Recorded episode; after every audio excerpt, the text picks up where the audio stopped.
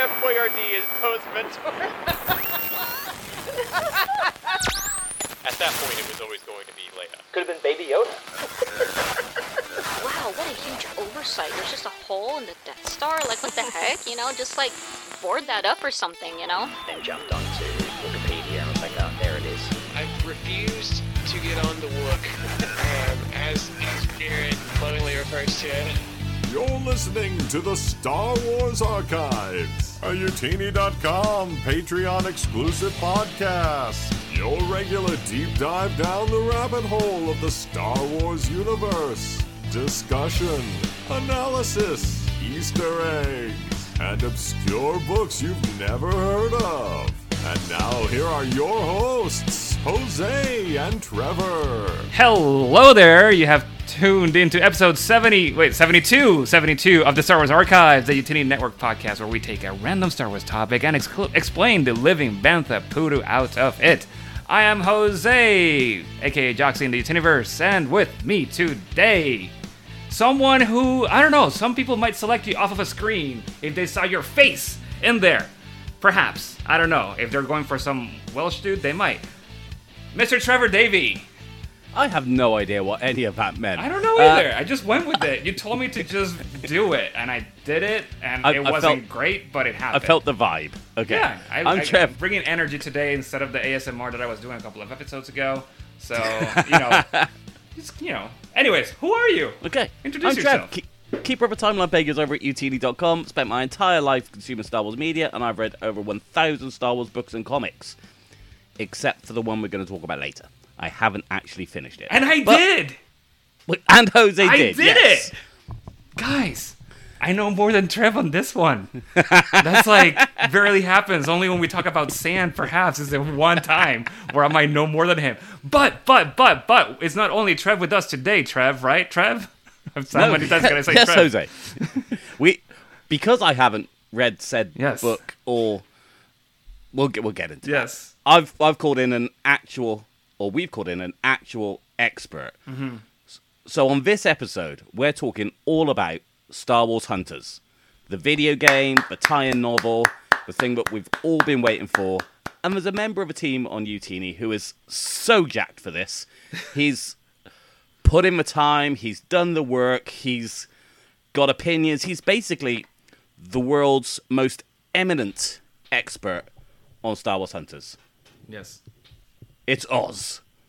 Hello, yeah. Uh, Hunters is what we're all about here, and I am quite excited. and we're gonna get we're gonna get deep into that and why I am considered probably the only Youtini expert of Hunters. uh, Yeah, and that's, yeah, thanks for having me back, guys. I was what I was on a little while back with Gia. That was a fun time, so I'm I'm glad we can do this again. And we we really wanted to give you your own spotlight and you know a real platform for something that you so strongly support and you know it's a, a it's important to, to discuss our passions. Yeah, Yeah, no, abs- absolutely. you know that we see all these other people writing these long articles about how all the other books in Star Wars are, and you know they analyze every single little bit. And I'm still, we don't have that one for Hunters yet, do we? So Not much. We don't have a lot of hunters Yeah. content, and it, it Yeah. is uh, a bummer. It's a part shame. of that is because there is not a lot of hunters content out there. yeah. So this is this is the Hunters content you're all been looking for. So Yeah. anything else in this intro that we need to talk about, Trev, or should we just go right in? Like, let's get right into Hunters. I think we need to go straight into it. All And right. I think we should let Oz tell us what is Star Wars Hunters. Yes. Yeah. Um, there are, are probably some people listening who think we're talking about maybe one of the old Jango Fett bounty hunter games or something like that because they don't know Star Wars Hunters. That is largely because the game doesn't totally exist yet. Um, Star Wars Hunters is an upcoming mobile game. Uh, it's also it'll be on the Switch as well. That it's uh, you know it's like a it's an arena battle game. There's a few different game modes, but it's a fighting game uh, overall, and it, it pairs various characters from the Star Wars universe, but not ones that you know. There's no Luke Skywalker or Han Solo or Kylo Ren in this. It's all new characters fighting it out in the arena. uh, and that's pretty much what we know at this point. Because, like I said, the game's not out except it's in beta in a few different countries, which do not include the U.S. So, uh, just let me get out at the top. I have not played this game. Uh, neither have Trev and Jose. Yeah. But that's what it is, and we're we're about to get deep into it. Yeah. So At if, least as if we deep were gonna as we can. if we were gonna call it a similar game, is it along the lines of Fortnite? I've never played Fortnite either, but it's that kind of. So not quite. I don't Yeah. think when it was announced. So it was announced uh, in 2021. I think February of 21, uh, which weirdly is a date. I didn't have to look that up. I just I have that. Am I right, Trev? Uh, it was actually August 2018. No, 2018, it was announced. that can't be right. I, I did some research. Okay, well, it's, it's Well- I'll take your word for it. We might fact check this and uh, and edit it in the correct answer because that seems way too long ago. Um, okay, wait, sorry, sorry. I'm live fact checking. That's the first time that. So the game's made by um, Zynga. So they're the company behind modern classics such as Toy Blast, Wheel Smash, Pick My Stuff, and Game of Thrones Slot Casino. But it was first mentioned by them when uh, Zynga and Disney announced they'd made a deal and there was going to be a new Star Wars mobile game. Okay, So I think but you're right with the announcement of the actual game. Yeah, so they announced, and there was a there was a trailer Yes. that w- was now been over two years ago, uh, and so that was my first thought too. Was is this a is this a Star Wars Fortnite like battle royale thing? I don't think it's quite that, but I think that's sort of maybe the the vibe that it gives is uh, it's like kid friendly, Yeah. kind of cartoony animation style, um, fun for all, and obviously it's on mobile and Switch, which means it's targeting kids anyway. Um, I don't know if there's going to be purchasable skins or m- microtransactions, anything like that. Probably. I would That- be that surprised seems- if there's not. Zynga. that seems to be how they make their their money. So Yeah. Um, I'm not. Yeah, I'm not sure if it's free to play or see. We, we clearly, I am the world's leading expert on this game. Well, so on StarWars.com, this is the description that it says. So, uh, it's been on for a little while, and you will see why.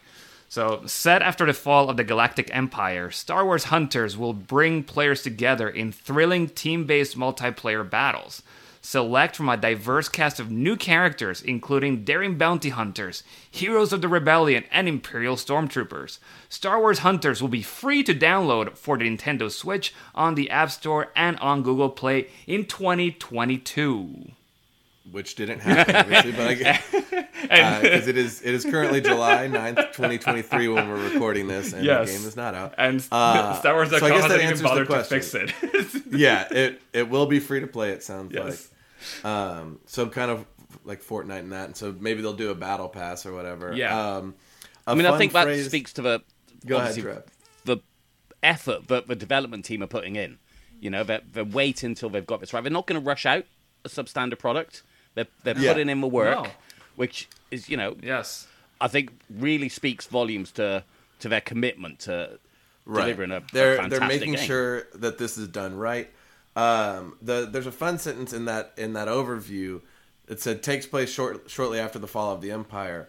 Uh, this is not a story game. This is there is no single player mode, no campaign. Uh, so there's no story to it, which is we're gonna really get into. But that's what makes the tie-in book so fascinating. is that this is not a story game like um, like some others we've got Jedi Survivor, Fallen Order, Oh God. Battlefront even. We don't. We don't need to get into into battle scars. well, well, battle scars will get mentioned. So yeah, um, the game was announced like two years ago. They had uh, um, a panel and a big booth at Star Wars Celebration in Anaheim. They that We were all there Yes. for. Yeah. and you could sign up to play the game. You could enter a lottery to get a reservation. I actually won a spot in that lottery to play the game, and Freddie and I were going to do it, and we forgot. oh no! it was it, the day was ending up and we walked past the booth and freddie and i look at each other we're like oh crap we forgot to play Oh no! so i had a chance to play it they had phones it was a Yeah. beautiful booth like it was bigger than the Galaxy's Edge booth. Yeah, it was. Yeah, huge. I remember. I remember it. I remember They seeing put it. Put the effort in into this, and we didn't go to the panel. I don't know what it was up against, but we picked something else. So we're making up for that here by by explaining the ever living Bantha Poodoo out of it. Uh, I mean, it's easy. It's easy to look back in hindsight, and now we know more. You know, just think, man, should have gone to that. Well, We don't know much more. no, we don't know much more, but let's. Let, why don't we break down a little bit what we know from the trailer, because we get introduced to some of the characters, and I just got. I mean, I, we were just talking about this right before starting the the recording, but there are two Jawas that you can select, and one of the things that I just didn't realize because I I read, you know, I had seen the trailer a while back. I read the book and I just watched the trailer before we recorded, and I'm like, oh wow, this these are two Jawas on each other in a trench coat. This is Yeah, they're- It's they're not just a pair of Jawas. No. uh, their their their fighting name is Utooni. Utooni, uh, yes. which, which is kind of like Utini, which you know the famous yell Yes. they have in A New Hope. Uh, and what inspired and our name? Apparently, at least according to the Wook, they they were too short to enter, and so they stack on top of each other and fight that way. And I think in the trailer, the bottom one throws a grenade up to the top one so that he can then throw it Yes. into the arena. It's amazing. Oh, that's amazing. incredible. It's amazing, and that's I'm like, oh my, like why? I mean, well, yeah, we will get into the book, but in the book, I'm like, I don't know if they mentioned that they did this. Yeah, so- and this which is really- amazing. that should be that should be the selling. Yes. is, is like you can play as as two Jawas in a trench coat. yes, it's fantastic. But so, so, that kind of speaks to the tone of the game. it's like up there with it's like uh um what is that uh TV show that never has never made it um Star Wars um Detours. Oh, de- detours, Detours. Yeah, It's like That's- like- that. It's totally a joke right out of detour. yes they sh- they should really I mean maybe that's what they're waiting for they're waiting to get detours out and then this game comes at the same time because I oh don't know if the world God. could handle that. the cross pollinate like the synergy between these two like things would be Honestly, amazing. detours is a great comparison because it's been in the box for a Yeah. decade now, Yeah, and this game is starting to feel like that. yeah, um, exactly. I mean, because so it's it's weird. There's plenty of projects like thirteen thirteen Yes. and, and uh, Rangers of the New Republic, whatever that that get announced and then they sort of disappear quietly. Whereas Hunters, every once in a while, they still talk about. it. yes, So we know it exists Yeah. and will exist sometime. We just don't know when. Yeah. We're left on pins and needles. and but there are, supposedly. there- there's people playing it. There's people Allegedly. Allegedly. who are playing it. I don't know anyone Um, in the, in India or the Philippines or Malaysia or Indonesia. So if any one of our listeners is from any of those places and has played it, please let us know because, as Oz said, they are allegedly playing this. But what I find Yeah. striking is that those countries have journalists and industries. We've never seen like a hands-on impression article or a review of the, the soft launch. Do you think that means that it's just that good, but they don't need to promote it? Yeah, I mean they're they're like it'll do its job when it launches. Yeah. Um, no, I think that this is just one of those things that even when it was announced, I was kind of like, "Huh, really?" That like because we, I think at the time didn't know about Survivor yet. We were waiting on a, a sequel to Fallen Order, Yeah. and so we're waiting for a big announcement, and then and then there's this, and it's like, okay, um, wasn't expecting that, and so it's just not on people's radar. Uh, and maybe it should be. Maybe it's it's great. I certainly haven't heard any negative reviews of it. I mean, it, it So, does it does look it does look fun. Like I said, you know, when you go so like insane, but like you know, with it, where you can Yeah, play, let's- it, it's like it just looks like if you get a couple of buddies and you're playing it, like you would probably it would it would be a lot of fun. Yeah, you're gonna so have. a let's good talk time. about some of the other characters because so, so there's Yes. a Toonie. Um, I think the the next one that would follow sort of in that same tone is J3DI, Oh. which is uh, just a perfect name for a Well- Jedi. It's a what? I well, I was a little disappointed that it wasn't J3D1. I mean, okay, I just, you like- wanted a little more leet speak in there. Yeah, I would go a little more leet speak. I'm more R2D2, you know, so like, you know, letter, number, letter, number. Yeah, so I was I like, you know. J3D1 sounds a little more droidy. J3DI But, uh, sounds like some sort of like computer programming, like, like, Right. like Well, so he's he's a, a robot, a droid, uh, programmed to think that he's a Jedi. Mm-hmm. Uh, and the book specifically states that he he was built, I think, two weeks before the book starts. Like Yes. he's brand new. He's programmed with Jedi knowledge, but it's it's all a bit off. yes. so he he says like, "May the Force be on you." But at this at this point, surely that you know a lot of Jedi knowledge would have been lost. So that's that's keeping in tone with yeah, I I think you're right. it's Um, it's lost and i think that you know when i mean maybe we it's okay if we're gonna start kind of like going back and forth between the book because yeah we can't really Yeah. say much about what the game says in, about these characters but like i know in the book um, none of these people have ever met a jedi. They don't know if it, it if it even exists. Um, the idea of the force too by from the main character in the book she didn't even know that it was called the force. She just felt something. And so then she's like oh Mm-hmm. so this is the force? Oh that's real? Um i thought that i you know this was just another thing.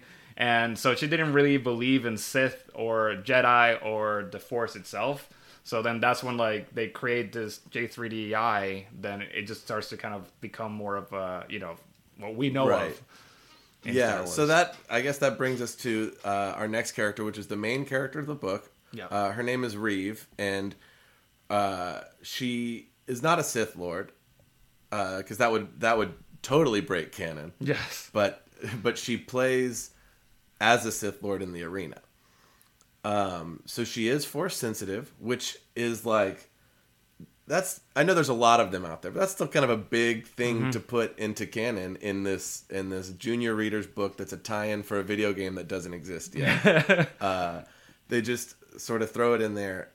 And so when I when the game got announced, I thought, "Oh, this is just a fun silly game. It won't be we we won't worry about canon." But no, they they wrote a story that fits. So she's force sensitive and the the I think Trevor, you always referred to that that intro chapter as like the character selection screen yes. yeah because that's there's a whole bit where they're coming up with her character. I know. And um, the guy writes, she, he's like, okay, well, you're gonna be a Sith Lord because she impresses him by like breaking down his door with the Force. yeah So she is slightly Force sensitive, and uh, she's got a lightsaber that the Hutt Baldara the Hutt, I believe, is the name of who runs this yeah arena. a good Hutt Yeah, um, very business oriented, Yeah. but but treats her employees well. Yeah. Um, and which on that note, it's pretty funny. They explicitly mention that she signs Reeve signs uh, a non compete exclusivity contract that she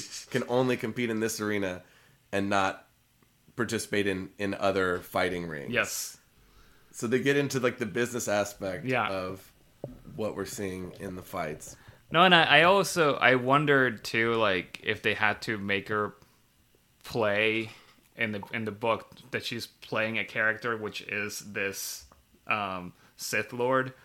Also, because like maybe when they're making the game, because the the game was made first, and they're like, oh, we should have like someone who's like a Sith, and then they're like, Right. oh wait, we need to somehow fit this into to work with canon, and then they're they sort of like ah, and also kids are playing this character like.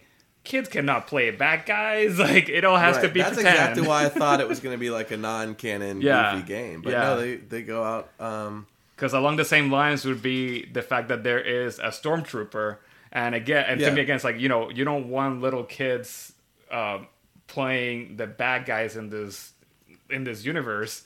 Therefore, the stormtrooper is not really a stormtrooper; he just has stormtrooper armor.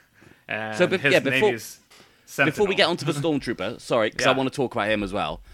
I, I do have a question of someone who didn't finish the book. So I got to chapter five, which, like you said, we've been through the Yeah. we've been through the character creation scheme uh, scenes.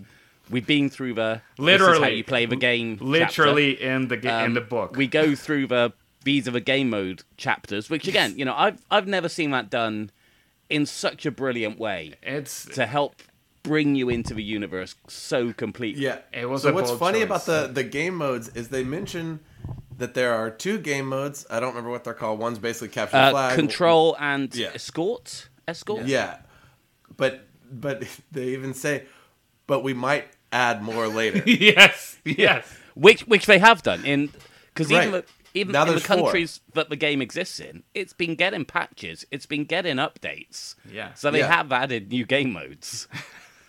yeah, Um, it's So we go through that, and then we go through her first battle in, in the arena, um, as per the title. And then you kind of get a bit of a behind the scenes where she loses that battle, and then they're kind of joking with each other in, in the chain, in the locker rooms, essentially, her and the other hunters. And then we know that she's playing a persona. Yeah. So is this Right. more like wrestling?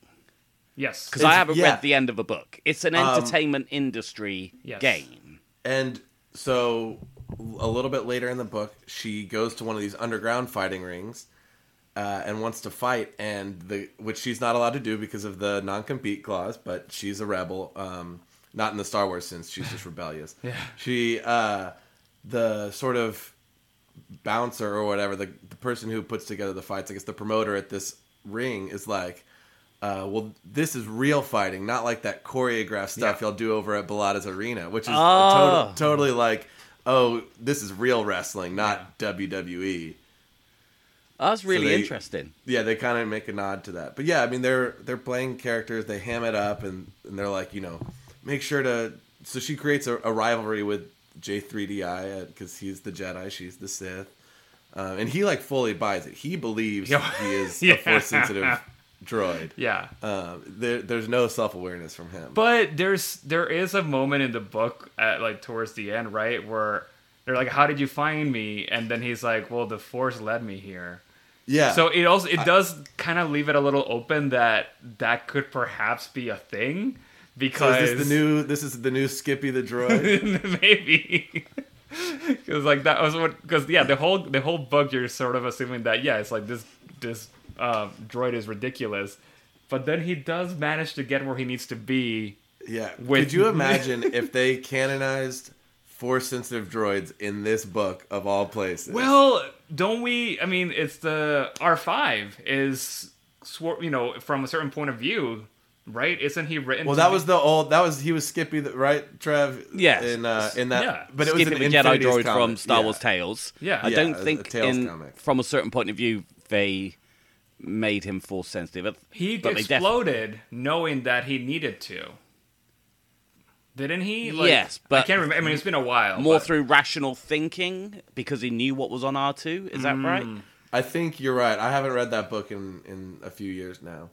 But going back to um, going back to yeah. the Sentinel Stormtrooper character. Yes. So he's another interesting one for me because I looked him up on uh, the Wook and especially what we were just saying. So again, he's got that on stage perform uh, persona. He's abandoned the Empire. He doesn't believe in the Empire anymore, but he uses that persona Right. to to really sort of rile the crowd up. So he's like like the Undertaker, you know, the the rest of it. Yeah. Yes. What they want people to hate him. You know, Yeah. he's the deliberate. Yeah. He's bad he's the heel. yeah. yeah. Um. Yeah, and so I think. I'm, it might not be explicit. I think he was an actual stormtrooper. Yeah. He was, yes, yeah. Um, and so yeah, the rest of the characters are all kind of straightforward. Because then there's Zaina, who is sort of like um, she's a rebel character. Yeah. and so they kind of have a rivalry. Um, and then I'll just kind of go down the list because the rest are not nearly as interesting as as the you know the two Jawas in a trench coat. um, so there's Scora, who's a Rodian, uh, and Sprocket, who's a Mon Cal. Like we we hit all the big Yeah. species here. Because then you've got a Wookiee named Grozz, who he's a former Huttball player, which I know y'all did a sports episode a few months ago. Yes. I was Well, very I. I need. To, right, I've, let's let's do Huttball really, really quickly again. So, yeah, because this book has more Huttball content Mm-hmm. than probably anything that's ever been released, even in Legends. Like they go because Huttball is one of the game modes. yes. so Huttball we first see, saw in the Old Republic video game, but I found out some. This is the batshit section now, okay? Ev- Oh, ev- th- this whole everything else- episode is. everything else we're talking about is you know big and serious and proper. What I'm going to discuss now is batshit. So it was in the Old Republic video game. That's where it started, Huttball, and then it was mentioned as an in-universe holo game. So basically, an in-universe video game that the characters played in a mobile game called Tiny Death Star. Oh yeah, um, which was Right, the Star so- Wars. It was the Star Wars skin of Tiny Tower, which I was. Yes. I've played a lot of Tiny Tower. I never downloaded the Death Star one. So this game launched in 2013. It was only it was available for less than a year before it got pulled. Now, I've never played any of these games. Now, essentially, can you can you describe Tiny Tower for us a bit, Oz, and then I'll explain how Star Wars Yeah, I, I mean, I think it. the Death Star one worked pretty similar. It's it's like a it's an idle game in that you you're building a skyscraper, Yeah.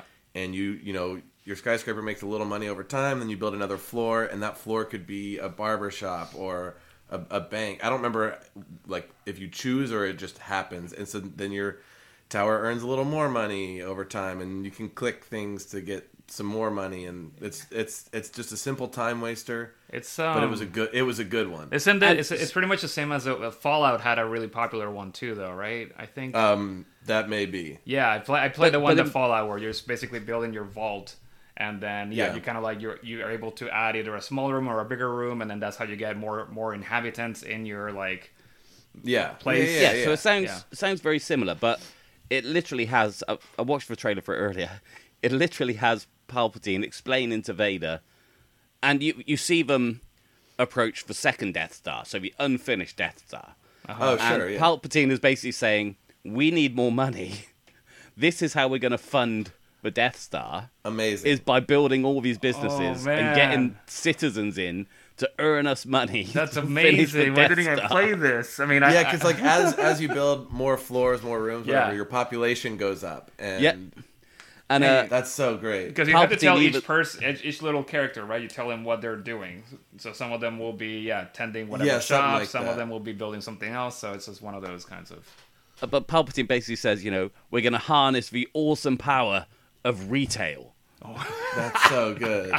And then they show like again, so they they're walking through and it shows apartments and restaurants and banks and all this Yes. stuff and you build secret imperial levels, so Oh, that's where your shuttle bay is and your turbo lasers. And they even walk past Max Rebo's sing along karaoke bar. Great. Uh, no notes. No, this is That this was is perfect. that was such a great era for these goofy kind of games because that was uh, around the time Just Dance came out with the, Right. the "I'm Han Solo" song. Oh, Kinect, Uh, yeah, yeah. yeah, or that's what it was. Yeah.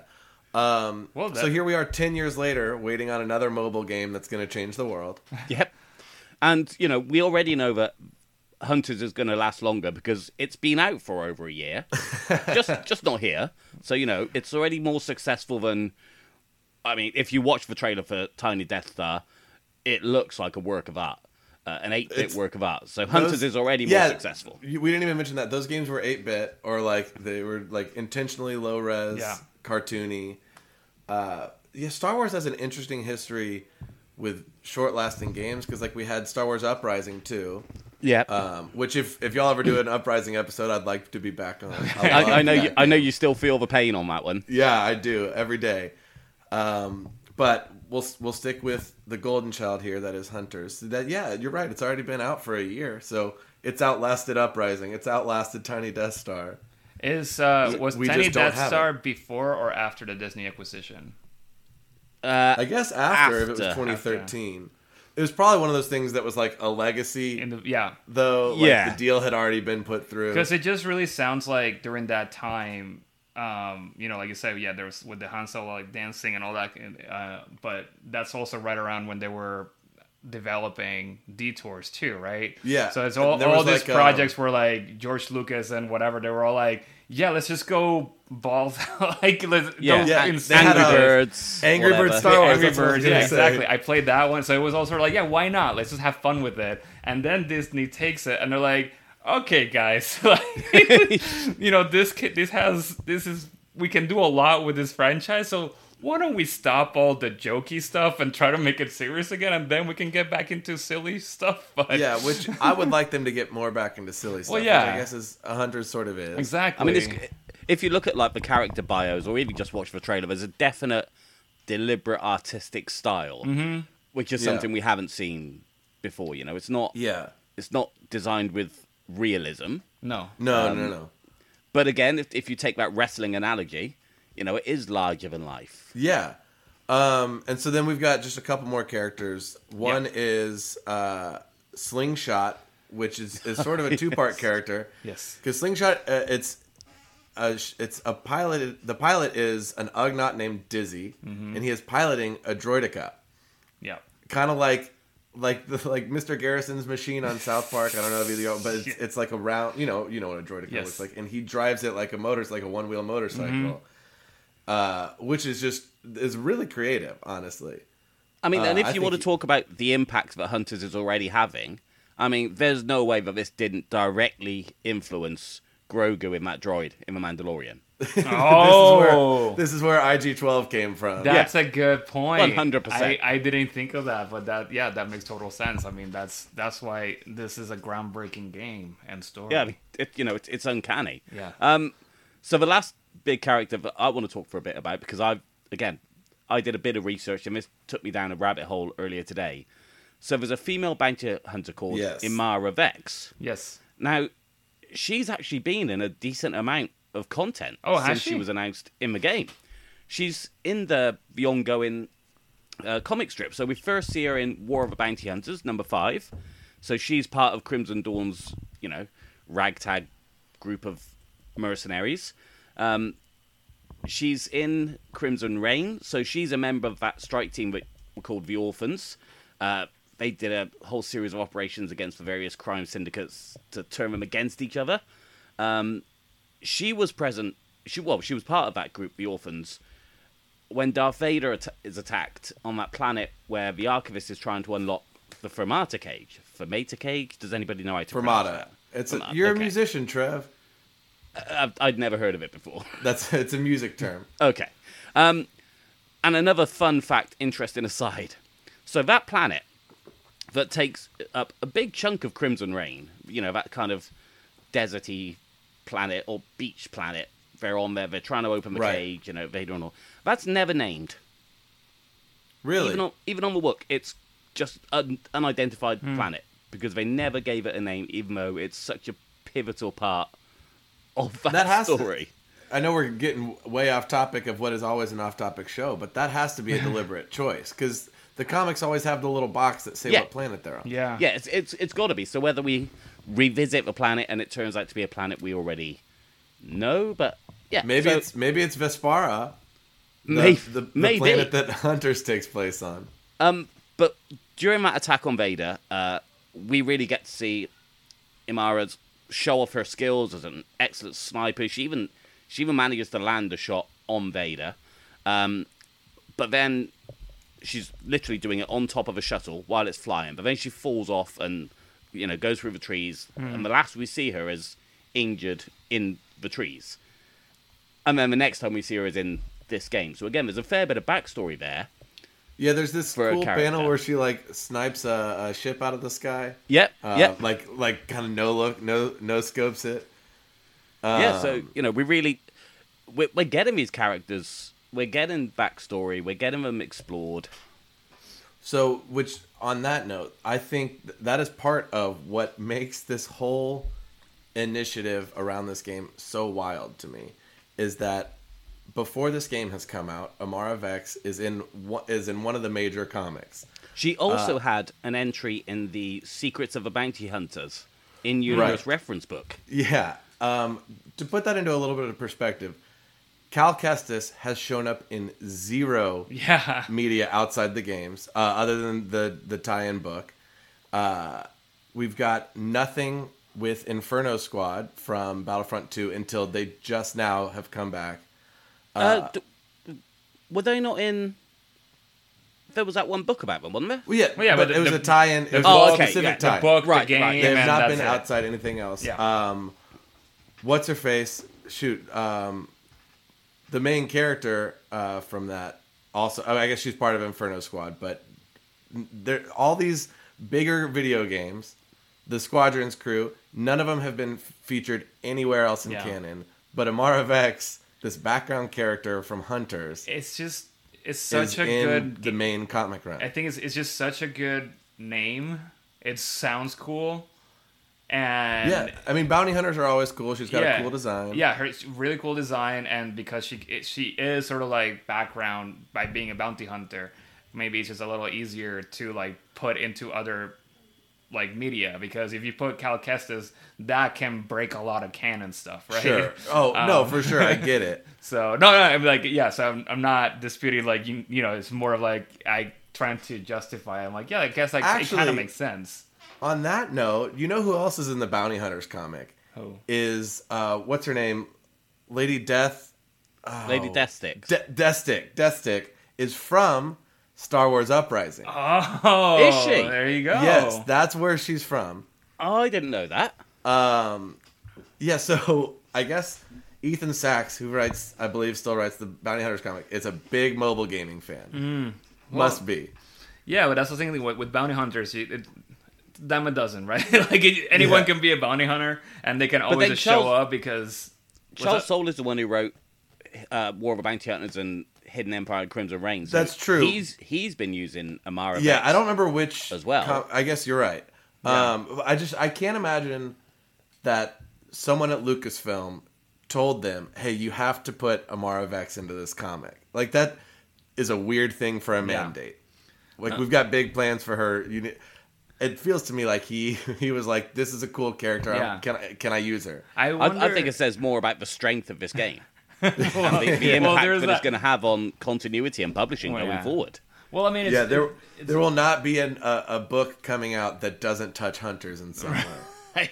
well, no, but I think it's, it's also probably just uh, in you know they I'm sure or they have some sort of wall or something where you know they have so many characters and when they're probably putting together a new book or something, it's like oh I need.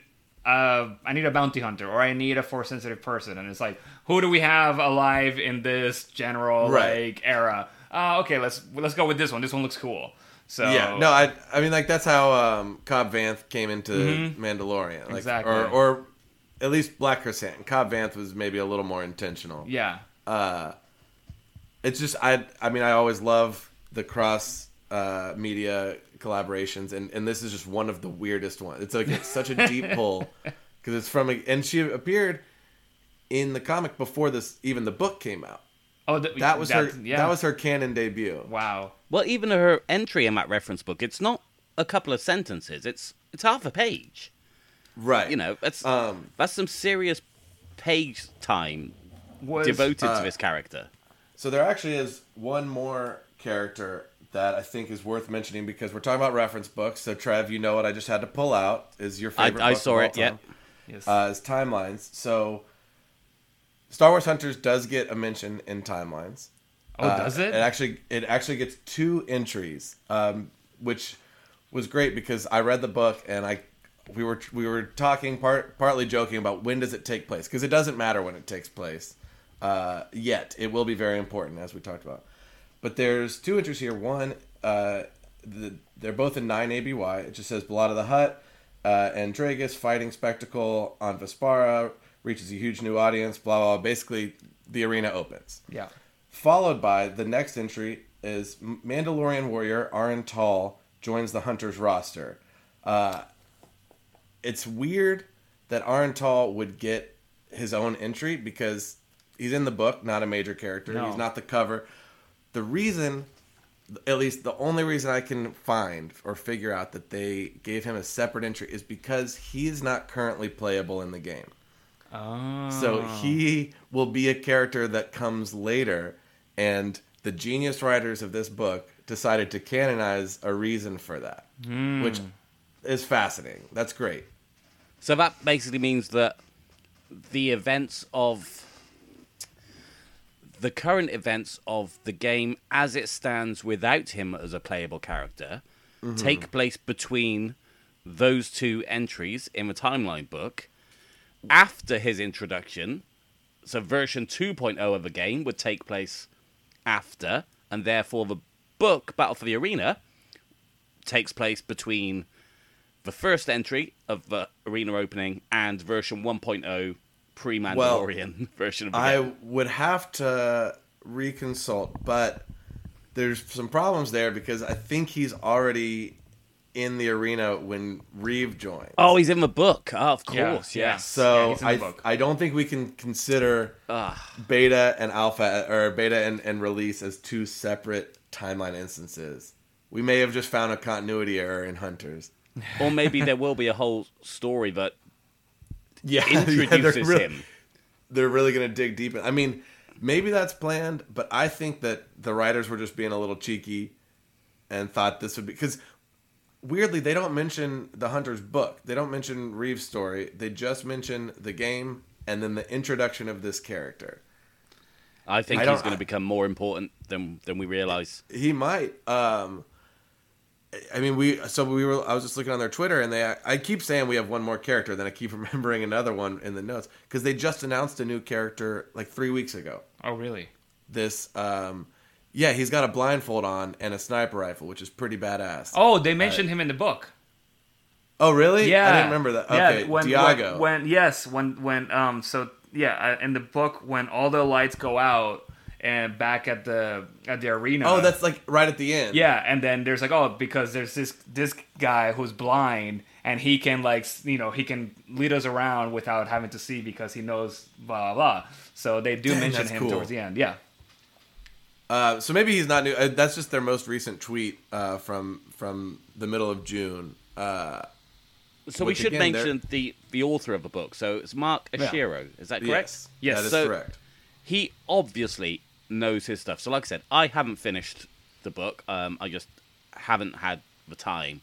Um, but I was skimming the first couple of chapters today. I read the full chapter preview when it came out. So it mentions that each of a hunter has their own sort of personal trainer. Mm-hmm. You know, Yes. so it's going to be that again the wrestling analogy. That's going to be their coach in the corner, I guess. Um, so Which I was really hoping when I started reading it that they weren't going to name the trainer. Yes. Because then that that would be you. Exactly. That's exactly what I thought when I was reading it. I'm like, because it, it just leans so much in. li- So okay, I guess we're now full on book mode. But Yeah, the- we're we're moving to the yeah, book. the book itself, especially at the beginning, and this is where I'm like, really, this is. but it, it leans so much into it being a video game, like maybe a little too hard, but maybe that is also part of the genius of the book. I don't know, as a selling point for the game itself. But yeah, the one whole chapter is you have to build your character. Like they call it that. So Yeah, they do. it- it's not as like oh it's like when you're building a character in the video game it's like no you build your character. And then you have a trainer which i'm like okay yeah that is us. We are the trainer. We because after each battle when the when the characters come out you have to like give you know like um heal them and you have to like bandage them and all this kind of stuff. So i'm like yeah like as a player like us we would be Right. probably having to give them stim packs and whatnot and i don't know so i really thought it was going to be something like that but no they do name um, at least I mean, the main trainer uh, Rieve's Well, the they talk I don't about- him. they talk about the trainer for Grozz the Wookiee. Now, Mm. so the reason I wanted to talk about Mark, Mark Oshiro is he's done his homework here. Okay. Like, he mentions a few things in, in the book. Like, he talks about Vintians for a start. There's a mention I, of I had Vintians that in my sequel. notes to talk about. Um, as They far as I know, the only canon mention of Vintians I outside the think High so. Republic. it was And uh, for those of y'all who don't know, because this is a pretty deep cut, Vintian is what Geode is. yes Yeah. In uh, Into the Darkness or whichever book he debuted. Yeah, there, there was a there was a line in there that says like you know like they were staring each other like like Vintians or something like that. It was like yeah, Yeah. stone cold He is, sort of like he is a rock that doesn't move, but canonically has sex. yes. Like and and a lot of it. But oh, but it does move somehow. Right, It- but no one but no one no sees no it. one That- ever sees it moving. So It's somehow- such a silly bit that honestly doesn't always work for me. But Oh my God. they get a mention here. They should really have a Vintian in Hunters. But I want to get back to, to Grozz's trainer. Yes, So, the yes. species of Grozz's trainer is a Dar Nemethian. Okay? uh huh. I'm Now- not familiar.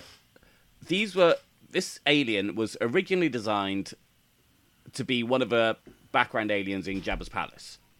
It was never used in the movie. Now, a production photo of said puppet was used in the 90s in the Decipher custom card, customizable card game and given a character name. And then we briefly see that one acted as a masseuse in the Canto Bight scene Oh. and then in this book. He he had Yeah, a I'm seeing- thousand species to choose from. Interesting. Wow. Um, That's a 'cause, deep yeah- cut, man. In Legends, there's not a single appearance of them. Apart other from than- the, the card game. Yeah, and like these behind the scenes pic, that's crazy. And then there's been a, a few since then. That's wild. So, um, uh, Trev, just Yes. um, Mark, what other books has or Mark Oshiro done for Star Wars? None. This None? is This is, this is his first one. This is it, and you know, even on his Twitter, um, he was pretty quiet about it. Uh, he didn't really talk about it until its release, at which point he was, you know, seemed really hyped that it came out. But you know, I think the book suffered a couple of delays as well. You know, whether they wanted it to more launch more when the game launched, and Yeah. Obviously, as Right. they've decided to keep improving the game before they deliver it to the masses, uh, that's gone on a bit. Um, you know, and it, it's hard, it's hard to to say why. Um, A quick correction: he did write uh, a from a certain point of view. That's in what I Empire thought. Strikes Back. That's The- what I Oh, the- okay. I believe it was the Wampa story Yeah. uh, right at the beginning. I'm like, I So- know I've heard his name before, so I'm like, um, So, yeah, within he wrote Star that. Wars. and then uh, and then got this. And so yeah, kind of like the game has been perpetually delayed. This book. All right, yeah. Let me. I'm going to dive deep a little bit because that's what we do here. Yeah. This book, the production for it is wild because it is it is a tie-in to this mobile game that doesn't exist. We've covered that plenty. Um, it kept getting delayed quietly. Like there was no, you know, like when a Thrawn book gets delayed or whatever. The it's it's in all the Star Wars news Yeah, front page. this would this would just like someone would happen to notice that the Amazon listing changed. That's that's as much as it got announced. I mean, like Jose said, the Star Wars website still says this game's coming out last year. yeah. So there was a whole talk about when would this book ever come out? Would it come out? And like you said, Trev, it uh, Mark Oshiro was never really tweeting about it. I think because to him he had Oh. written it three years ago, and he had no control over when it came out. Slight, Uh, slight cor- correction there, just because I just learned, I reading through it, and Mark Oshiro goes by goes by they them. So just. Oh, little- thank you. Yeah. I uh, I appreciate the correction. So yeah, they were not really tweeting about it when it finally. So when this date was coming, we were like, "There's no, there's no way this book actually comes out next week." Even we, we were we week. were having those conversations like is this is this going to happen and so then they they finally tweeted about it on release day that hey i'm really excited that my book battle for the arena is coming out and we're like it's real and so two of us went to the bookstore and got it and i think i was i think jg and i were the first to to read it and and since then jose you're probably number three Really? Am I? I, it's it's just I mean, it I'm, is- uh, it's amazing. It is. I think. I think it is the most obscure Star Wars book that has been written yet, just because it's so off the wall. The only thing I would put next to it would be Force Collector. oh, I which read I that loved. one. Yeah, that I know, fun. Trev. I know. No, I'm, I'm not talking quality. I'm talking about out there and like what its premise is. Because Force Collector similarly introduces a Force sensitive protagonist. That's right. yes uh, who's the grandson of a Jedi. like that book is out there, but it, that was a, a tie-in for Galaxy's Edge, one of like eight tie-ins Yeah. that I would, on average, was not a huge fan of. But Force Collector was kind of cool, but it's a weird book. Yeah, it is weird. Um, it's never Force Collector's never going to be the book you recommend to someone looking for their first Star Wars book. no. oh, I, I disagree with that wholeheartedly Okay, because well- it's a, only because it is a Star Wars greatest hits It yeah, I mean it's sort of a like, ooh, let's look at Han Solo's flashback. Yes. Let's look at a flashback for yeah. Um, one Hunters thing- similarly is not gonna. Sorry, you want to pitch us on Force Collector? no quick. no no I'd finished with Force Collector but Okay. carry on Uh, similarly, Hunters is never going to be someone's first Star Wars book unless your kid is a big fan of the game and really wants to read about it. Other than that, it's an odd choice. So so that's the point Marco I wanted to make because I don't Yeah. think we've uh, clarified that this isn't an adult book it's not a young adult book this is a junior this is a book. junior novel. so And we're talking you know 10 year olds Yeah, on on that note, and this is where this is like Trev's zone I'm about to touch on. The junior novels by Disney Lucasfilm Press have three or four different formats that they've come in. Um, the the format that Hunters is in, it's the shorter one. Before the High Republic, there were a total of you can't see them because I yeah, this is an audio podcast, but there We'll- were we can share a picture of it. So there have been five books of this size, two of which were short story collections, and one of those should never have been this side uh, size, Dark Legends. I 'cause that know. was- Yes. Too short. I I have questions for Mike Siglain. I don't know if this is your fault or, or who I need to talk to.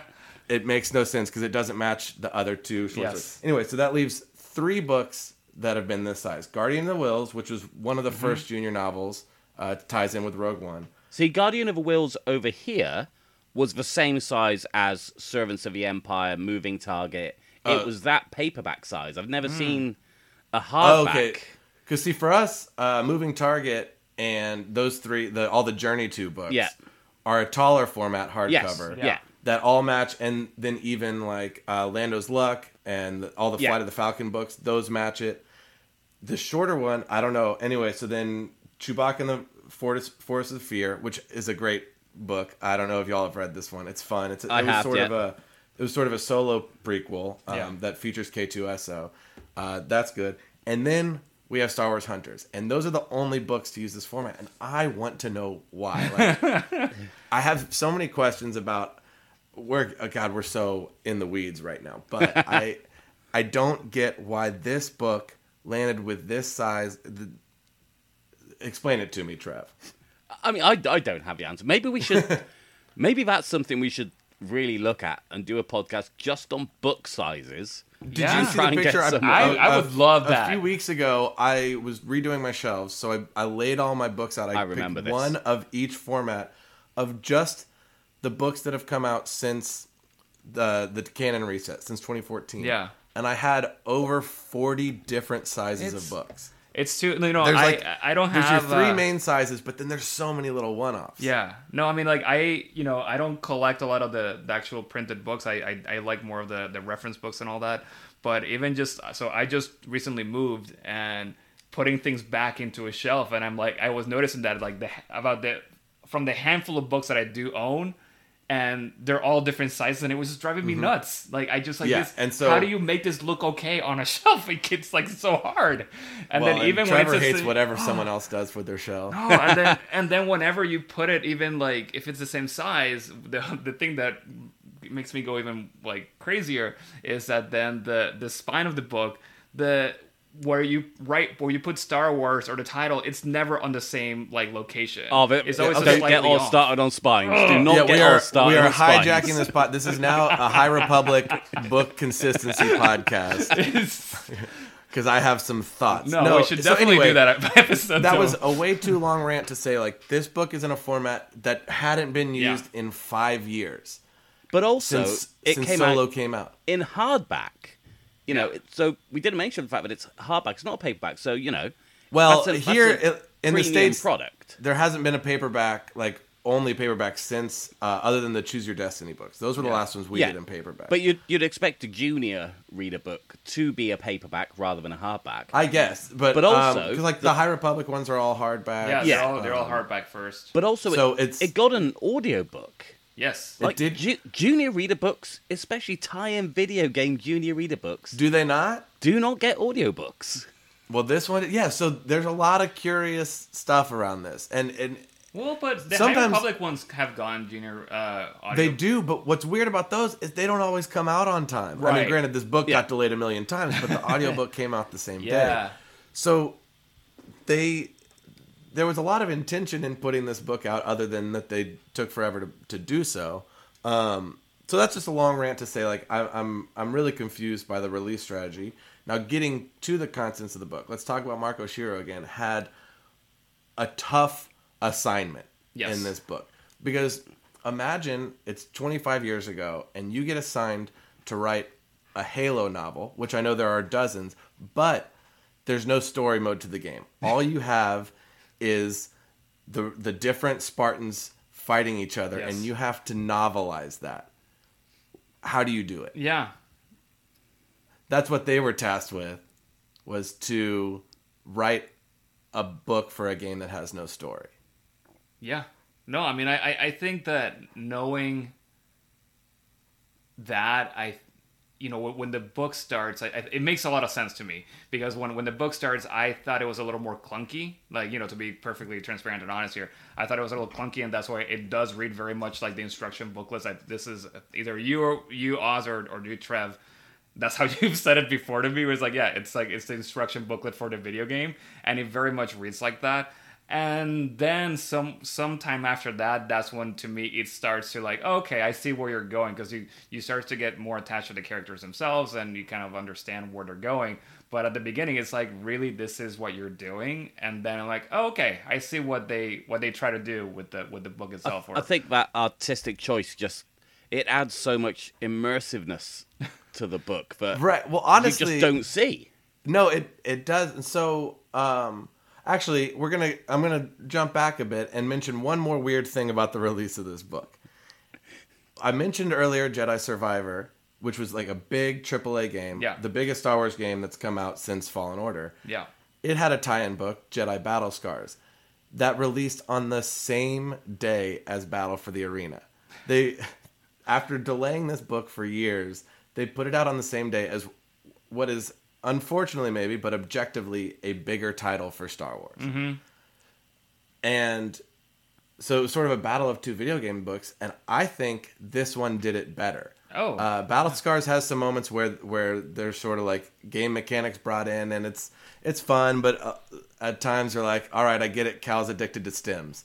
Like, maybe- maybe oh is that the because like i couldn't i honestly couldn't get through it i got a few chapters in and i stopped so i'm Yeah, like I, think there's other there's a bunch of other star wars books that i need to get through and i'm just gonna go for those Right. This is not a podcast about battle scars. That book did not speak to me. Yeah. But Hunters, I thought handled it great because you've got to balance, yeah, the game mechanic, which it, it would be easy to just not include that stuff. Right. Right. You could just write a story about Rieve and she goes to an arena, but to make to do that and make it work and not just be like, ugh, like it was just shy of being like, and then Rieve pressed X and her lightsaber swung. Yeah. Well, and and so, something else to mention, I think that to me, with reading the book, um, one, it kind of made me think of like uh, Hunger Games, sort of like mechanics, um, in terms of like what you know what the world is trying to say about this place, because it's like you know these people are fighting. I mean, it's it's it, and it's for entertainment. But then the fact that the arena itself, like you, oh, now you can be in the Hoth level, or now you can be in the, the Tatooine that for some reason has a little like uh, you know the the homestead that no one knows why. And it's like so they kind of like Right. mentioned that in the book. I- they just like throw it in. And if it made me think of Hunger Games because yeah in Hunger Games when it, if for anyone who's has read them or seen the movies you do have this sort of like level or whatever like designers and they're like, oh we're gonna throw this thing in there and we're gonna throw that and it's all within a contained space so that's what like that's what I was picturing um, in terms of how this like the arenas and the Hoth levels and all that stuff how they would be built within this planet that is very much just like the, same kind of the thing. trailer, the trailer itself calls the arena on Vespaara um, the most high tech battle arena in the galaxy. yes. So it's it's already giving the the backstory, the explanations as because I was curious watching the trailer, seeing Endor and Hoth, and then in the book it literally says Oh. they go through a tunnel Yeah. to the Ewok village. Yeah. Yes. area. Which because that's another. I mean, it's sort of a curious choice by the video game designers because it, it would be easy to do just. Oh, they fight on Hoth, and you don't Yeah. have to worry about why. Like kind of like Yeah. you know the Battlefront games. Yeah. They have the the games on various planets, and Because, you like you said, no one expected to be taking this game too seriously for No. that stuff. Right, but they they wrote in all the reasons, and then so you're reading, and they're like, "All right, we're playing on Hoth today," or what? They they have a name for it. I don't remember what all the Yeah.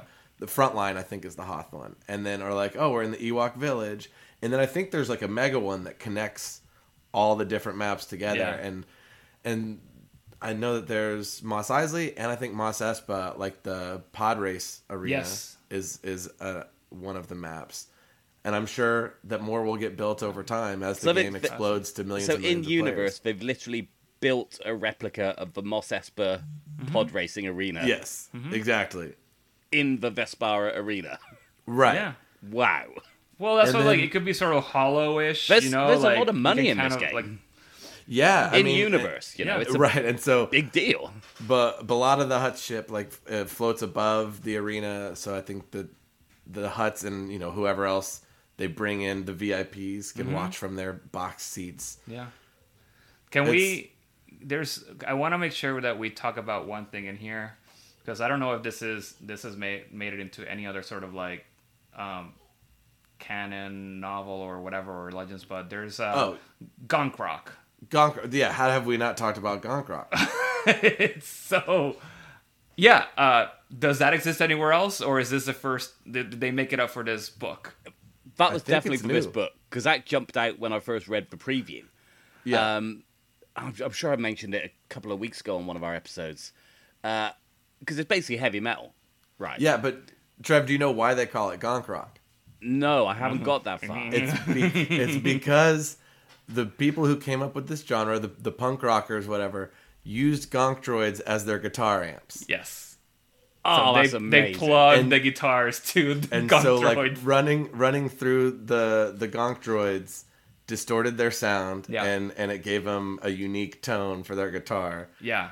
Oh, that's incredible. I, I yeah, it's, It's- it's, definitely I more love punk that. rock than than than like metal. I think. Yeah, I think it's kind of punk rock is really yeah, what it is. 'cause it's And more so oh, like Rieve, ang- our main angry. character, Yeah, she used to be a frontman for a, a gonk rock band called Corellia Never Dies. yes. Or no, uh, Corellia's Not Dead. Corellia's Not which Dead, Is a, Corellia's Not is a Dead. rad band. It's such a good name.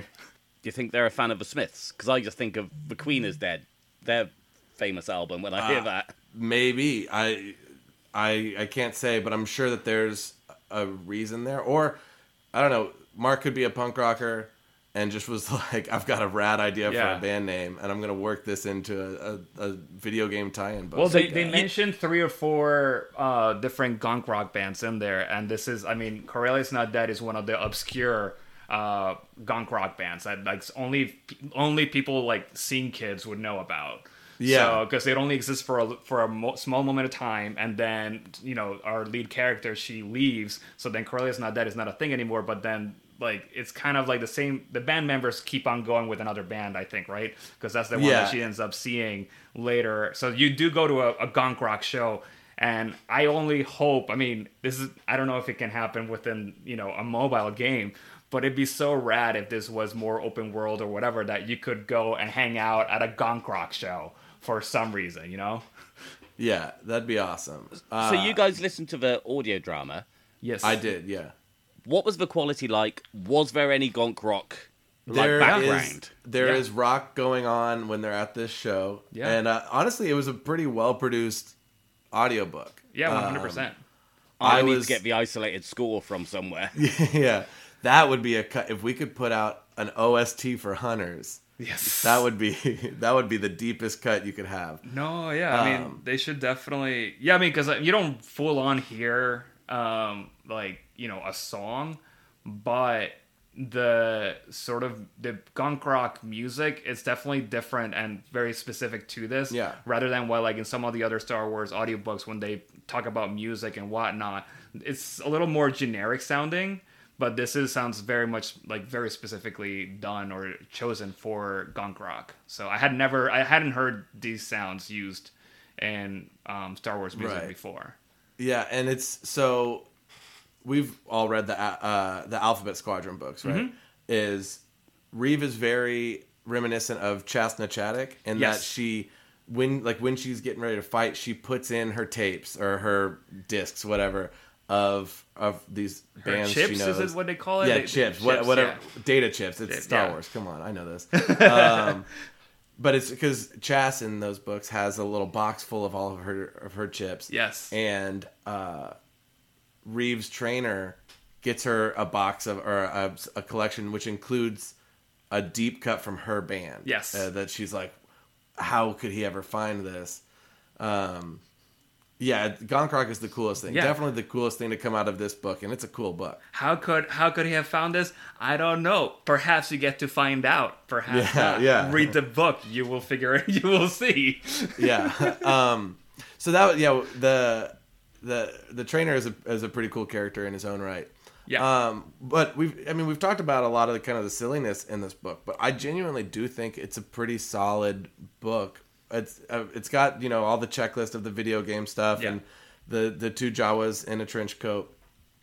But it's it's pretty solid. It's a it's a book about like anxiety and finding your place and self doubt, self esteem issues. So I wanted Uh, to say that. So I got up to chapter five. So I'm happy for us to go full spoiler here to talk about what happened. So, like, even the prologue, it's very mysterious. It's very noir. It's very.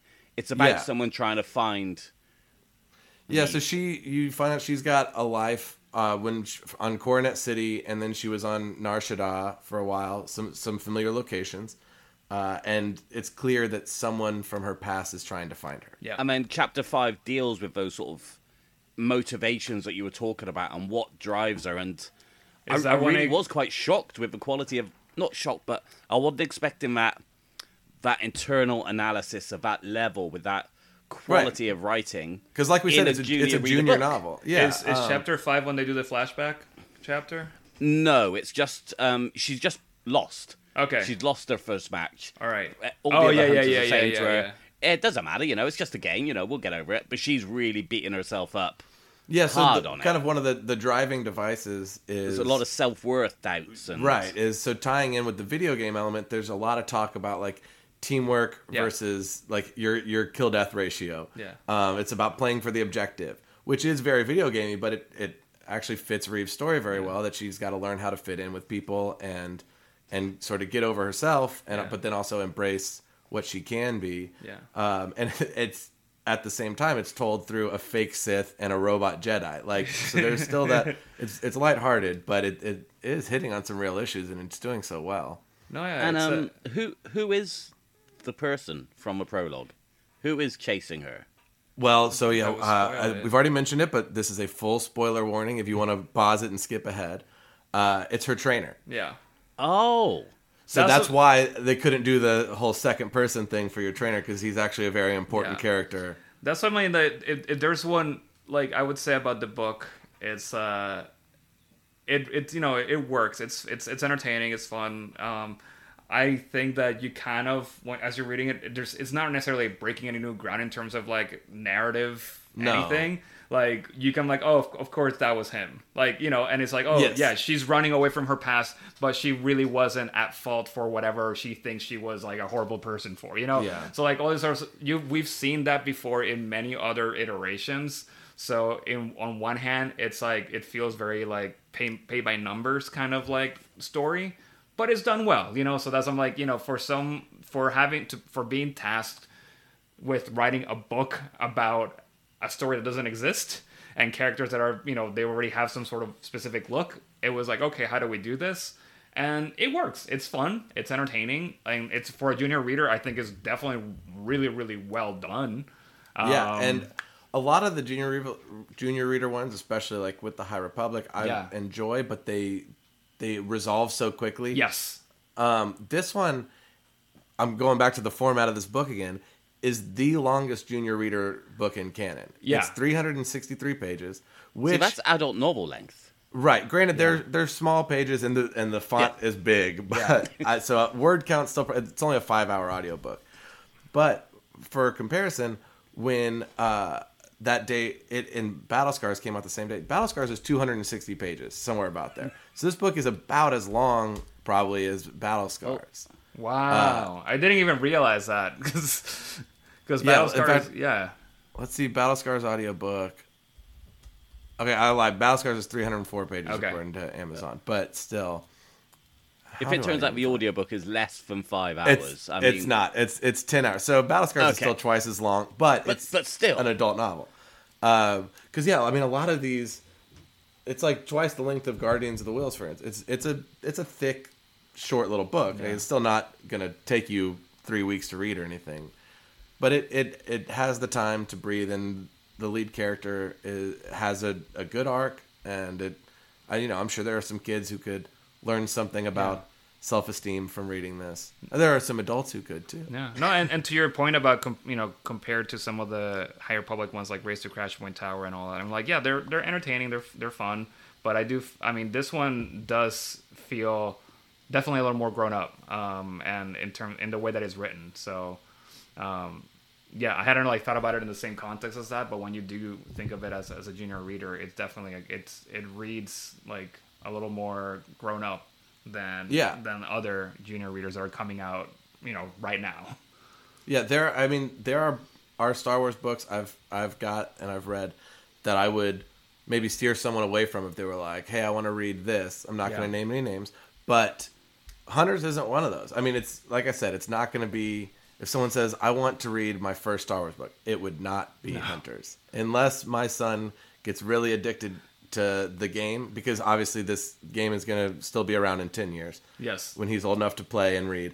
Uh, unless he's like, Daddy, I want to read about Rieve. Then I'll be like, Well, have I got a surprise for you? and maybe, maybe that's the intention. Maybe you know they're so they, they know this game's going to be successful. They know this game's going to be played by millions of people on a regular basis. It's going to have a really really healthy player base, and a lot of those are going to be kids, and a lot of those will want to know more about the characters, and Yeah. they will pick up this book.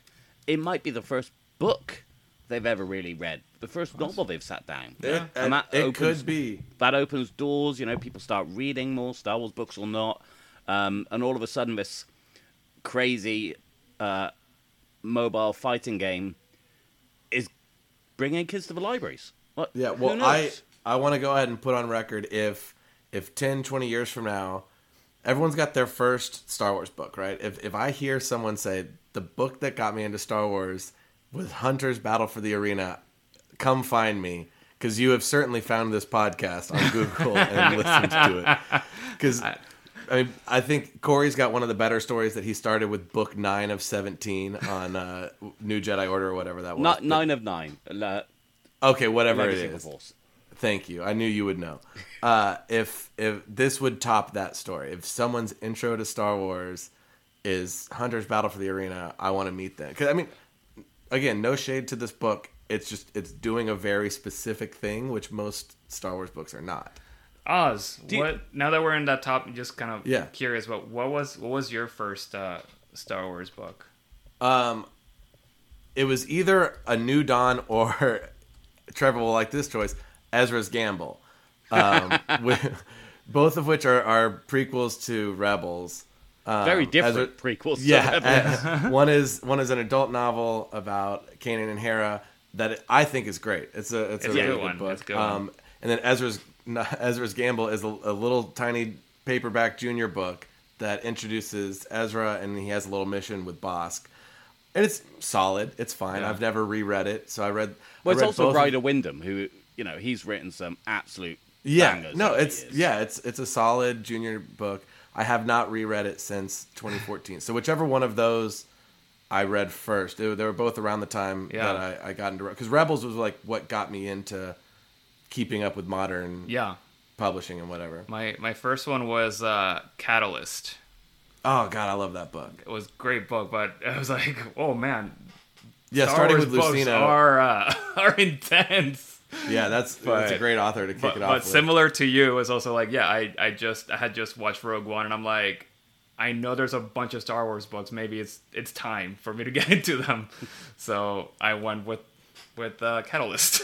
yeah, And look Trev, at you while now. we're here, while we while know. we're on this, Trev, what was yours? Uh, I honestly don't know because they've just always been there. It Right. might, it might have been the Splinter Return of of the the Jedi Mind's novelization. Um, I, I didn't actually read Splinters of the Mind Eye till I was an adult because I didn't know it existed. Um, so it was either, you know, Return of the Jedi novelization or one of the comics or one of the Ewoks or Droids books. It's going to be Right, yeah, sure. one of them. But you know, I've been reading them forever, so I don't remember. Yeah. what the? I, I never had that big moment. Yeah, They- memory starts to go in the old age. I understand. well, yeah, there's, there's that. There's that too. There's that too. Um, so you've talked about the, the the quality of the writing and how there was a specific task and the authors achieved that. I was wondering if you guys had any thoughts on, and it might be worth us trying to reach out to Mark and get him on the show for an interview. But that would be great. do you think? Do you think it was an a tricky novel to write? I got to imagine, because I mean, I assume that anyone who writes, you know, or aspires to write a, a Star Wars book, has a Luke Skywalker story in their back pocket, or or an Empire versus Rebels. Yeah. no one is like prepped ahead of time to write a book like this. You don't have you haven't been thinking about uh, hunters for 20 years.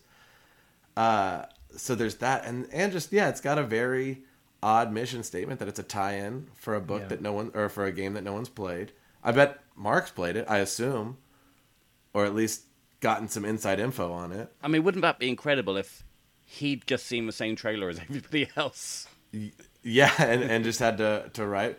I don't know, but um, I bet it, I don't know. It's it's tough to to turn into prose um, a a video game. I got to imagine. Yeah, yeah. No, I mean, I, I'm, I know. Unfortunately, I'm not um, familiar with the with their other um, work, but yeah. So I, I wonder. I'd like to see what they could do with with a more normal Yeah. quote unquote Star Wars story. And I'm seeing here they have some on on their website. There's a few nonfiction um, books. There's definitely a few other ones What, here what that sort seem of also non-fiction books? Because that might give us a clue as to how it was approached. um, Video least- game guides. well, no, at least I'm. I guess it's nonfiction like work that that they've done. But I mean, one is, I don't know. I mean, w- one is uh, un, so it's a Latin. They are Latinx, and one uh, thing here is called the unintended education of literature.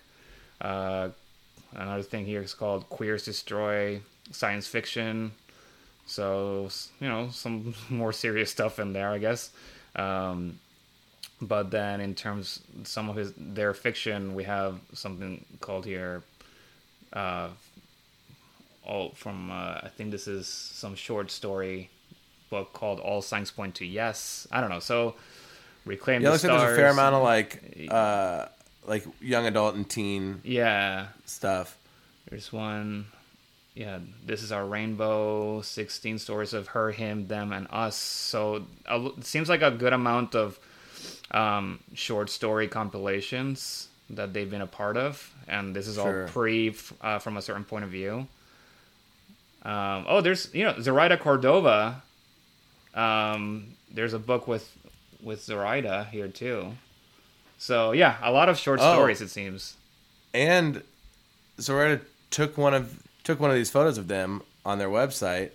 I didn't know that she took pictures, but that maybe is the connection there. Yeah, because this is there's a yeah. So it's Zoraida Cordova and and Mark Oshiro ha, are in a book called "Vampires Never Get Old: Tales with Fresh Bite." So um, that's from 2020. So maybe that's also yeah, kind of like the intro to or the connection to Star Wars at that point. Man, now we're we are cracking the code wide open here. So, anyways, yeah, there, I mean, there's a lot of work in here on their website. So, uh, but I definitely leaning towards the young adult, um, young reader. It seems. But like you guys have said, you know, from what I've seen in the first five chapters and what you guys have said, you know, a really, really tricky assignment. Um, but, you know, successfully done with aplomb and delivering on the goods and, you know, Yeah. So so honestly, when when when all this hunter stuff started, it really kind of started at Celebration when we were kind of jokey, like, "Oh, let's go play this mobile game." And because of the allure and mystery behind the release, it became kind of a joke that I was like obsessed with hunters. And so everyone's like, "Oh, Oz, are you ready for the novel?" And I'm like, "Hell yeah, it's gonna be a real novel." And on the Living Force, they kept saying it's never gonna come out. Well, we got it, and I was like, "I'm gonna read this before Battle Scars," even though everyone else went Battle Scars first. And I was like, "Oh, dang, this was like jokes aside, this was a good book. This is Yeah. this is was legit. fun." And honestly, the book made me more excited to play the game. So I think that it achieved its goal in that sense, right? Yeah, I mean, I want. I mean, I think for us, that's the order of it, right? It's the book needs to sell the game, and in, order, in the handful of countries where the where the game is available, then it would have been the other way around. Where it's like, oh, you like the you like the game? There is a book, but for us, I wonder it- if the book has been translated into any of the languages spoken in the places Right? that have the game. That's really that's a that's a really interesting question. Uh, someone write that down, just just in case we need it for, for anything later. Yeah. yeah. But yeah, so it's a 10 out of 10, right? Battle for the Arena, go out and read it for yourself. I think you definitely should read it. Uh, you know, it's it's uh it's entertaining, it's fun. I mean, it's it's it's it's light in general, but I think Yeah. you know it does it does uh, you know it gets deep in some in some at some points. So I and it's yeah if you do the audiobook it's super quick re um you know it, it was six hours five hours like you said Yeah, something like that. so it's not, yeah, you can get through it pretty easily and definitely have a good time and much easier to get through than some other books out there than like in terms of just what the content of it is. So Yeah, as long as as long as you know what you're getting into, I think you'll have a great time. If you see Star Wars on the cover and expect Empire versus Rebellion and Jedi versus Sith, which t- those are technically in the It arena. technically does happen. Technically- yeah, technically but you you have are you're not Jedi- gonna you're not gonna get Kylo Ren. You're you're not gonna see Palpatine. You're not gonna see any character that you've ever heard of unless you've read the Bounty Hunters comic with Imara Vex in it. So um, But you're gonna get a solid story. Yeah, So- and there's also just a little bit of just kind of trying to understand what the force is. Like we said earlier, the you know, um, Rieve doesn't really even call it the force. So there's like it does get into I think a little bit of what. Yeah, you they know, do kind of talk about. Yeah, uh, there's a little bit of force lore, especially from J3DI and Yeah. his like his mismannerisms Yeah, and and his sort of misunderstanding of the force, but it kind of helps her be aware of, Mm-hmm. of what this is she's feeling. So maybe now we're gonna get crazy. I'm gonna call it now. Rieve is in Rey's new Jedi Order in the movie that's coming out. Oh in a few years. well, she, you know, Rieve uses, I mean, her force outbursts come through anger. yeah, so she's got to get trained Right. to use right, the light side. Right. So there's a I lot mean, of that. could you imagine? Could you imagine? I mean, if they that are. was- They've shown that they're playing the long game here with the Yeah. entire. When Hunters when Hunters initiative. comes out and hits it big, they're gonna rewrite the script to include Rieve. I'm sure she's Rieve already in it. Yeah. Okay, so so we've, we've gone over the hour more or less. So Yeah, before we- yeah, a fair we- bit. Before we wrap up, then, any final thoughts on Hunters as a whole, the game, the book, any, anything at all? Uh, We'll take turns. Oz? I mean, I don't know that I'll ever finish having thoughts about this fantastic thing that is Hunters and its tie-ins. But for something that is honestly such a small part of of Star Wars current happenings, because even Star Wars doesn't talk about this. It's actually pretty good. It's uh, there are things that I think should should be buried before Hunters gets buried, and unfortunately, it's not getting what it deserves. And so hopefully soon they say 2023, so we got 6 months left. Hopefully we'll have this game in our hands soon enough. Amazing. Jose? Um, I think it's a fan- for uh, it's a fantastic junior reader. Um, as a 40 year old man, then it's like it's still f- fun and entertaining, and yeah, I mean it, it's not gonna blow your mind, but when I feel when you put it within the context of uh, you know like we've been saying, when you put it within the context of having to write a story from a game that no one has seen. It's a Herculean effort, and I think that Mark Oshiro did a fantastic job. And yeah, I mean, I definitely recommend it to anyone who's into Star Wars books. And yeah, if you have a kid, it's not a bad book to start them with because it's uh, it touches on on real things, and it's yeah, it's it's fun and entertaining, and uh, you sh- why not? it's it's it's definitely solid. It's a solid book. It's I mean, it's good. I mean, from what you guys have said about you know parts of the book I haven't even got to yet, and I've been my expectations were easily surpassed just from what I've read today. So I'm really looking forward to going and giving this book. Some yeah, I mean, given that you are kind of like the king of obscure canon, Yeah. this is this is right up your alley. Oh yeah, oh yeah, hundred percent. I, I didn't you know, the realize game- that it was that obscure though. Like I, I, talking with you guys, I mean, like I know that it was pushed back and all that, but I didn't realize that like people are possibly ignoring this that this even happened.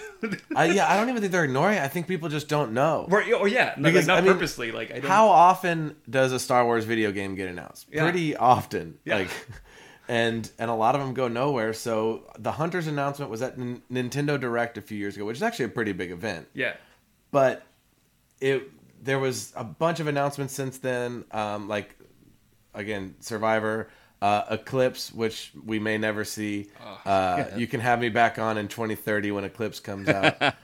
um, and The we've KOTOR now got- remake, which apparently is in trouble. KOTOR remake is remake is maybe DOA. Um, what's that one that just got announced? That bounty hunter game, Outlaws. Outlaws. Uh, yeah, so Outlaws is unfortunately maybe going to steal a lot of thunder from Hunters. I mean, Outlaws isn't out until next year, so Hunters will hopefully Yeah. have a year to They really... had to they had to wait till next year for Outlaws because Yes. everyone this year is going to be playing Hunters. Yes. But it's also very different. I think it is a different demographic now because like Oh, yeah, when- totally. Oh, no, I think everyone will be playing Hunters. Well, no, yeah, but I also know, they've mean got an like entire console. You only have one console that will be carrying hunters, which is the Switch. the And Switch you or have- your phone. or your and yeah, and then the phone and mo- so mobile gaming and the Switch because you can also kind I, of. I think we'll see a port to, you know, other consoles once once the What- money starts rolling in. Is it? It's I, I, what's um? Is it Rocket Ball? That's what I, I feel League. like. Rocket League, yeah, yeah. that one. That's what I'm like, cause it's it's one of those sort of like smallish games that everyone just freaking loves. And yeah, man, if huge this took off like Rocket League, that would be crazy. That's what I'm hoping for. That's what I'm hoping for, which is like it's this kind of like little arena game, and then it just become it blows up. Yeah, so well, check your uh, shelves, or I guess it's going to be a download. But uh, by the end of 2023, we should have it. Hopefully, we one can only hope. Uh, all right, Trev, do you have any other thoughts, or should we go into our outro No, I segment? think- I mean, I think we've you- definitely, definitely shone the spotlight on a subject that deserved it. You know, this yeah. was Do you think that this is the most that anyone has ever talked about this subject on the? Because I mean, it's it seems unfair to say because I think more people should be talking about this game and this book, but right, May- so I think we're maybe it is. kicking off. We're kicking off a trend. hopefully, yeah, absolutely. Yeah so all you listeners out there all you guys uh, you know let's let's hype up this game so that we can actually get it published so we can all download it. So yeah i don't know write to disney or something. Go pick it outside their lines with all the other writers that are picketing right now. So uh, you know they they deserve to be heard too. So let's pick it with them and uh, yeah give us our games and pay writers their money and or something um, This is this is now a WGA affiliated. I podcast. have to. My, my partner's part of it. So, um, anyways, you know, another way, another place where you can also talk about hunters would be in Discord. So, if you have, for some reason, not yet joined our Discord, go to youtini.com slash Discord and click the join now button on that page, and you can talk to other people about hunters and anything else you want to talk about. But more importantly, that is where you will get all the latest news on and discuss anything Star Wars archives. Um, with that, I mean, wait, are we still? And I, I think I feel like I keep asking this question, but are we doing Twitter or not? I mean, Or are we, all on there, Threads now? But we're, follow we're us on Threads yet. Threads. Yeah, follow us on Threads. Okay, We should set a, a threads up. Uh, I'm sure Youtini's Star Wars Archives isn't as yet, but you know, if you do want to come and join us on Twitter, please do. Nobody does at SW Archives Pod. Okay, so let's do that. I we do have an Instagram account that um, we had started and never really used because we were focusing on Twitter. But maybe we should, yeah, we we should keep that get going on Instagram. Um, but if not there, then definitely go to Discord and uh, yeah, we we all hang out there every now and then. Um, so hit us up. And Oz, what about you? Where can people find you, or if they want Um, to they reach out they probably you? can. I do have an Instagram account. It is set to private. I have a Twitter account that I do not use, and I did I did create a Threads account this week, but There like my. Instagram, it is private. Um, you can request to follow me, uh, but if I don't know you, I probably won't accept. I'll think you're a bot. Yeah. Uh, but I I am in and around Youtini sometimes, and hopefully y'all can see me in 2025 in, in Tokyo. But that's gonna be a minute. Right. Yeah. But I just want to say thanks for coming on, Oz. Uh, you know, when we were banding around this episode, we knew we had to get you on. You've Oh, well, thank you for absolutely- having me. You've absolutely delivered. I don't think anyone can argue with the introduction that you are, you know, the world's leading expert on Star Wars yeah. Hunter, and that's a I- badge you should I am- absolutely wear with pride. I am happy uh, to have been here, and any future Hunters content, uh, let me know, and I'll, I'll be happy to come back. And speaking of the Discord, I'm sure when this game finally comes out, we'll arrange some some group play and, and stuff. Yes, we should tef- definitely do that. I hadn't thought about that yet, but yes. Wouldn't it be 100%. hilarious if it just turned out that Oz sucked at the game? Oh, I'm just very couldn't well get might- good. So I don't even know if I mentioned this at the top. This is not my kind of game. Like when when it was announced, I was. I've not never super played excited. Fortnite or any of that. Yeah, I know uh, a so lot of I have, people I have, it. I have no expectation of being good at this game. Yeah. I'm not great at video games in general, uh, but I'm gonna play it at least for a little bit to Yeah. to make sure that the hype gets to where it should be. So thank you for having me on, and uh, I'll, I'll be back again soon. I hope. All right. Well, thank you, Oz.